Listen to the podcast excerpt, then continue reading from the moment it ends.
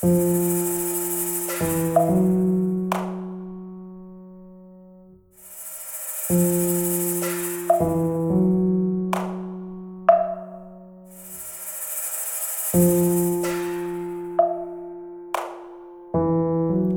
raconte que Lycurgue, le législateur de Sparte, avait nourri deux chiens, tous deux frères.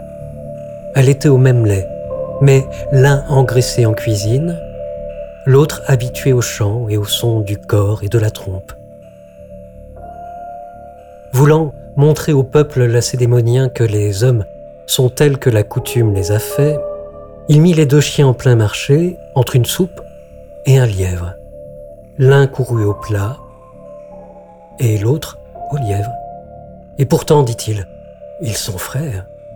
Et donc, celui-là, avec ses lois et sa politique, éduqua et forma si bien les lacédémoniens que chacun d'eux préférait souffrir mille morts que de reconnaître un autre Seigneur que la loi et la raison. Je prends plaisir à rapporter ici un propos que tint jadis un des favoris de Xerxès, le grand roi des Perses, avec deux lacédémoniens. Quand Xerxès faisait appareiller sa grande armée pour conquérir la Grèce, il envoya ses ambassadeurs aux cités grecques demander de l'eau et de la terre. C'était la façon avec laquelle les Perses sommaient les villes de se rendre à eux. Il n'en envoya pas ni à Athènes, ni à Sparte, parce que Darius, son père, en avait envoyé, et que les Athéniens et les Spartiates les avaient jetés les uns dans des fossés, les autres dans des puits, en leur disant qu'ils prennent là l'eau et la terre à rapporter à leur prince. Ces gens ne pouvaient souffrir que même par la moindre parole, on attenta à leur liberté. Cependant, les Spartiates reconnurent qu'en ayant agi ainsi, ils avaient encouru la haine des dieux, dont Taltibios, le dieu des ambassadeurs.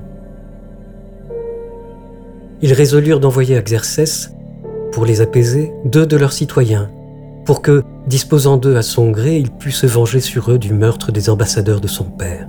Deux Spartiates, l'un nommé Sperte et l'autre Bulis, s'offrirent comme victimes volontaires.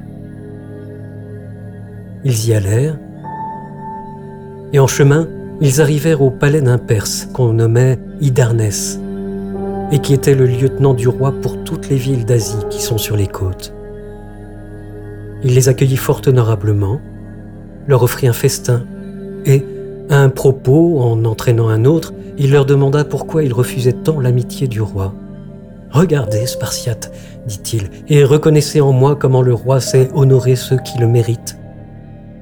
Pensez que si vous étiez à lui, il vous recevrait de même. Si vous étiez à son service et qu'il vous eût connu, il vous aurait fait chacun seigneur d'une ville grecque. En ceci, Hydarnès, tu ne saurais nous donner un bon conseil, répondirent les lacédémoniens.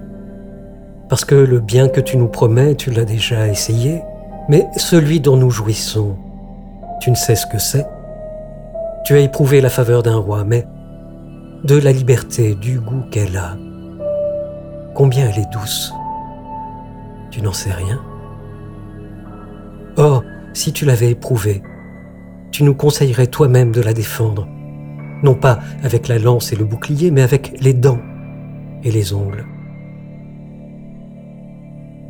Seuls les Spartiates parlaient juste, mais bien sûr les uns et les autres parlaient comme ils avaient été formés, car il ne se pouvait que le eût le regret de la liberté, ne l'ayant jamais eu, ni que le lacédémonien endure la suggestion, ayant goûté la liberté.